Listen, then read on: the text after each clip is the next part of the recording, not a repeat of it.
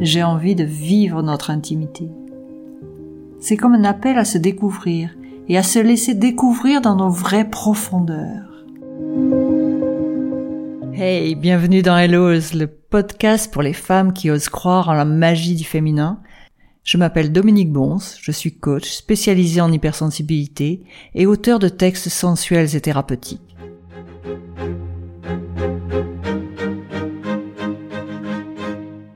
Alors je suis ravie de te retrouver pour ce nouvel épisode. Pour cette nouvelle lettre à Jules, la lettre I, I comme euh, intimité. Alors après la lecture de la lettre d'Elisa à son Jules, on va regarder ensemble ce que ça donne l'intimité pour des hypersensibles. C'est vrai qu'être hypersensible dans la vie amoureuse, ça peut parfois être compliqué. Déjà, au niveau relationnel en tant que tel, ça l'est, alors dans l'intimité, c'est aussi une autre histoire. Alors je vous donnerai des clés pour que l'intimité, ça devienne un travail de couple. Parce que si c'est pas fait à deux, ça peut vite tourner au vinaigre. Mais d'ici là, Elisa, c'est à toi, tu peux y aller, tu peux lire ta lettre.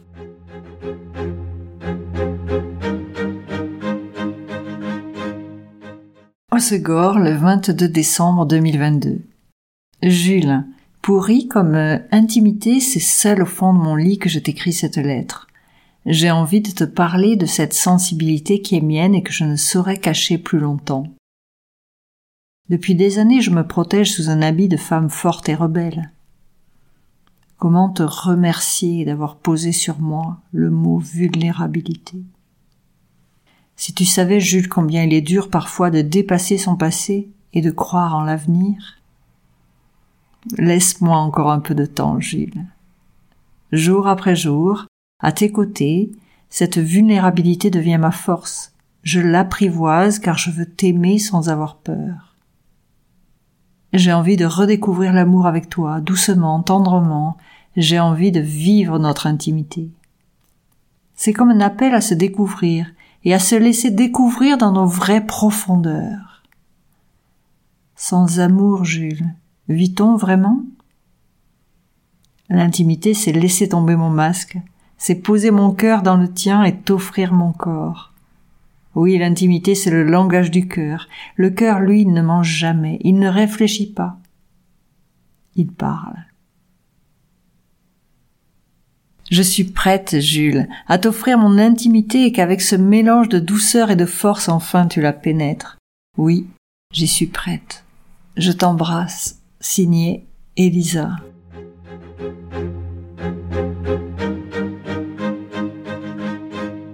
Alors oui, dans cet épisode, c'est d'intimité amoureuse dont nous allons parler. La majorité des couples s'accordent pour parler des aspects émotionnels de l'intimité, comme euh, la complicité, la tendresse, le respect de l'autre. Mais ils oublient souvent que la connaissance de l'autre est ma foi essentielle la connaissance de l'autre dans toutes ses profondeurs et plus particulièrement dans ce qu'on appelle l'intelligence érotique. Alors intimité oui, mais avec qui et comment? C'est ça la question. C'est pas si simple parfois, même si on en a vraiment envie d'avoir une vie sexuelle et une vie amoureuse épanouie. On fait plein d'efforts, on essaie de faire ce qui est mieux pour l'autre, et finalement, on n'est pas satisfait, frustré. On donne mais on reçoit pas assez. Est-ce que l'autre nous comprendrait et est-ce que finalement on comprend vraiment l'autre? Et si tout ça, ça venait de l'intelligence érotique et surtout du type d'intelligence érotique que vous avez?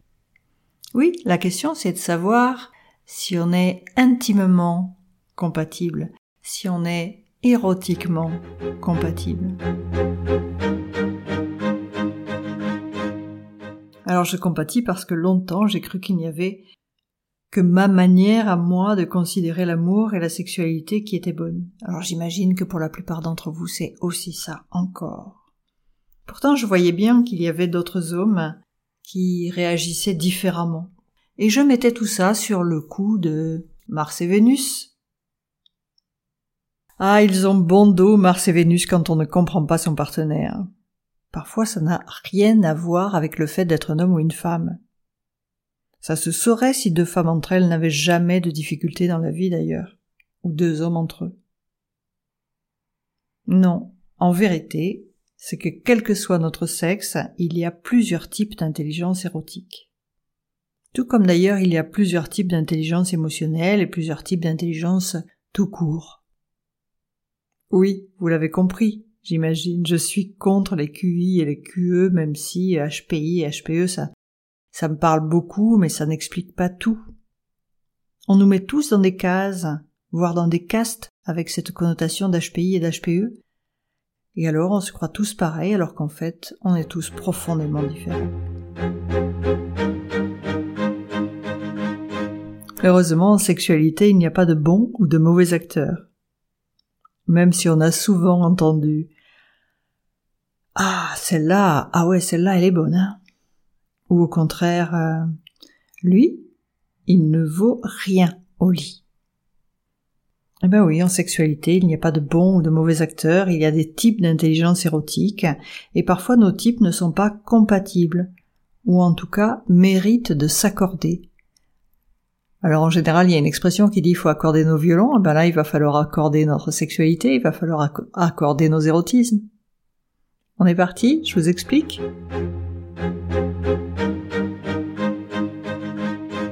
Alors désir, plaisir, union, eh bien non, nous n'avons pas tous la même façon de les vivre. Nous vivons différemment la sexualité et l'harmonie à deux ne va pas forcément de soi tant qu'on ne connaît pas notre type dominant d'intelligence érotique. Alors il en existe cinq grands types, voire même un petit sixième d'ailleurs, mais bon, je préfère vous parler des cinq grands, les cinq essentiels.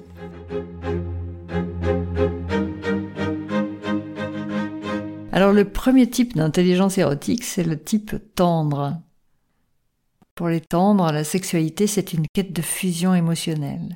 Tu as besoin de rapports doux et de confiance pour t'ouvrir à ton partenaire et à ton corps. Tu ne sais pas faire l'amour sans aimer. En règle générale, tu es pleine d'attention, respectueuse, respectueux. Tu aimes donner, faire plaisir, tu sais écouter, tu te laisses guider, et tu sais parfaitement combler l'autre. En revanche, tu peux rencontrer quelques difficultés. Une forme d'autocritique constante sur des complexes physiques, sur la peur de ne pas bien faire, d'en faire trop, d'en faire pas assez, Enfin bref, t'as toujours une petite voix dans ta tête qui n'arrête jamais. Et puis tu vas avoir une difficulté à t'abandonner, et surtout une difficulté à savoir demander ce dont tu as besoin. Tu t'y reconnais? Alors le deuxième type d'intelligence érotique, c'est l'intelligence érotique animale.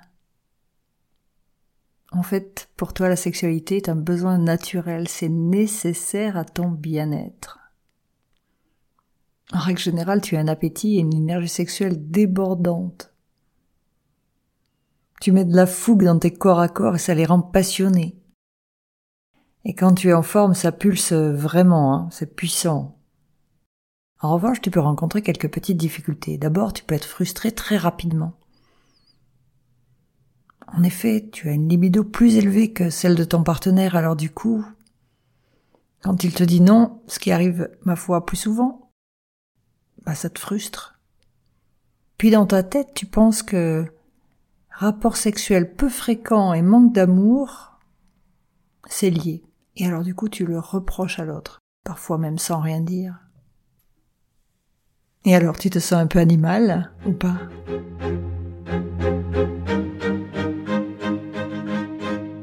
Alors le troisième type, hein, le type cérébral, c'est un peu aux antipodes. Et oui, pour toi, la sexualité n'est pas une pulsion, tu as d'autres priorités. Tu as surtout besoin de partage culturel, intellectuel, au point que ça occupe la première place dans ta relation amoureuse et érotique. Bon alors tu débordes d'idées, hein, tu as des, plans exaltants, tu as la capacité à faire naître le plaisir, un état jouissif là où on les attendait pas. Mais par contre tu risques de tu risques de rencontrer quelques difficultés avec tes partenaires parce que comme tu es dévoré par tes projets, tu n'as pas de temps, tu parfois tu n'as pas le courage de te plonger dans la sexualité physique et à toi ça te semble normal, mais en tout cas ça va frustrer fortement ton partenaire si tu es en couple et s'il n'est pas de type cérébral. Si tu te reconnais dans ce type mais que tu as mal dans ton corps et que tu manques de confiance en toi, que tu es un peu en déprime, un peu en apathie dans ta vie sexuelle, c'est peut-être pas forcément le type cérébral, c'est peut-être qu'il y a un blocage et une guérison envisagée, une rupture qui s'est mal passée ou quelque chose qui a laissé des traces. Alors, cérébral ou pas?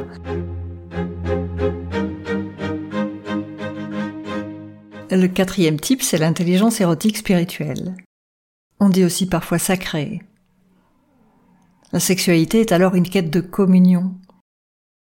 Tu as besoin de rapports subtils, profonds, pour te relier à l'autre, à l'univers. Ta libido s'éveille quand il y a une connexion d'âme.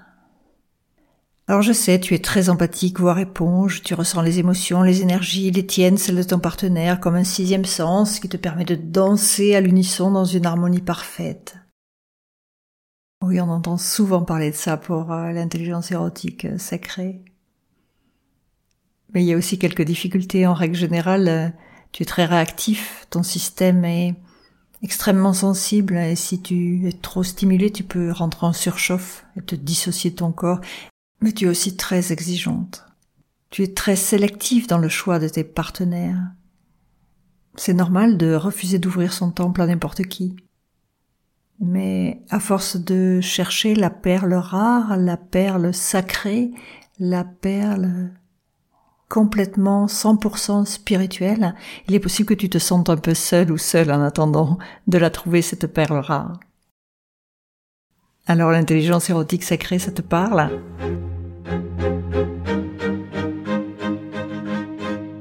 Et on arrive à la dernière, L'intelligence érotique transgressive. Alors certains diraient oh mais ça c'est pas d'intelligence érotique, ça c'est du vice. Non non, c'est une des formes de d'intelligence érotique. Euh, dans ce cas-là, la sexualité c'est une quête de frisson et de liberté. Euh, un besoin de rapport scénarisé pour sortir du quotidien, un besoin de fantasmer, Bien sûr, à l'extrême, il est parfois nécessaire d'expérimenter sexuellement en dehors du couple, mais pas toujours. Alors les grands plus de cette intelligence, parce que oui, il y a des grands plus, la créativité. Tu peux inventer des jeux de rôle, des aventures érotiques hors du commun, tu aimes faire vivre des sensations surprenantes. Et ton inventivité, elle peut rappeler celle de l'enfance, joyeuse et turbulente, ou alors celle de l'adolescence qui aime jouer avec le feu et repousser les limites du jamais fait. Par contre, effectivement, tu peux rencontrer pas mal de difficultés dans dans cette vie, tu peux rencontrer de la honte et de la culpabilité parce qu'il est parfois difficile d'assumer ses fantasmes, de refouler certains désirs de peur d'être jugé, rejeté ou de faire du mal.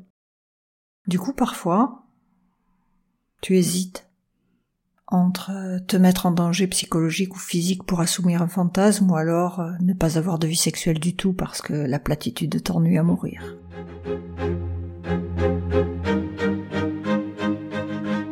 Voilà, c'était le dernier. Alors, peut-être avez-vous trouvé quel est votre type dominant et votre type secondaire? En fait, on n'est pas à 100% dans un type. On a bien sûr un peu de tout. L'idée, quoi qu'il en soit, c'est de les équilibrer parce que si vous avez un type qui est trop trop poussé, forcément vous allez rencontrer les difficultés dont je vous ai parlé. Et l'idée, c'est effectivement de développer au fur et à mesure un peu de chacun des cinq types. Pour avoir une vie sexuelle épanouie, enrichissante, et surtout dans laquelle on ne s'ennuie pas, et surtout dans laquelle on est compatible de l'autre. Alors oui, si l'autre a un type euh, d'intelligence érotique différent d'une autre, mais au débarrage, c'est pas très, au démarrage, de toute façon, on s'en rend pas compte. On est tellement dans la pulsion, l'envie, l'envie de l'autre que finalement on est tous un peu animal. Et puis au fur et à mesure des, des mois, c'est un peu comme avec l'amour, il y a quelque chose qui, qui change, qui tourne, et là on est vraiment, on se retrouve pleinement dans son type d'intelligence érotique, dominant. Et c'est à ce moment-là que les choses se gâtent, c'est à ce moment-là qu'on ne sait plus bien comment faire avec l'autre, c'est à ce moment-là qu'on se sent un peu frustré. Bien sûr, vous imaginez un tendre avec un animal. Waouh, la difficulté. L'animal va avoir envie de sexe très rapidement alors que le tendre va avoir envie de tendresse avant de passer à l'action. Pour un tendre, ne pas avoir de préliminaire, c'est terrible, et ensuite même les préliminaires, c'est pas forcément des préliminaires où les mains où la bouche se porte sur le sexe, bien au contraire. Il va être fortement conseillé de passer par des zones érogènes bien plus éloignées avant d'arriver à, à vos fins, messieurs les animaux. Et de l'autre côté, ben c'est pareil. Donc voilà, tout est à apprendre, tout est à combiner. Bon, on pourrait en parler pendant des heures. Ce que je vous conseille, si ça vous intéresse, eh ben, c'est de faire euh, le test d'intelligence érotique qui est disponible sur mon site et complètement gratuit pendant cette période de fête. Ça peut vous apporter des pistes, ça peut vous permettre de vous connaître. Vous pouvez faire le test à deux si vous voulez. Et bien sûr, ce n'est qu'un tout petit bout de ce que vous pourriez connaître sur l'intelligence érotique et on peut se retrouver également dans le groupe de femmes pour en parler toutes ensemble et pour progresser de manière à avoir une vie amoureuse, épanouie. Je vous embrasse, à très bientôt et on se retrouve pour la lettre J.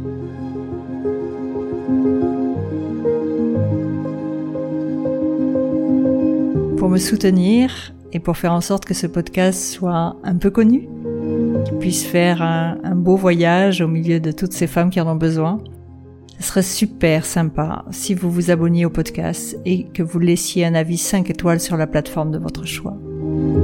Merci, merci, merci beaucoup. À très bientôt, à la semaine prochaine. Je vous embrasse.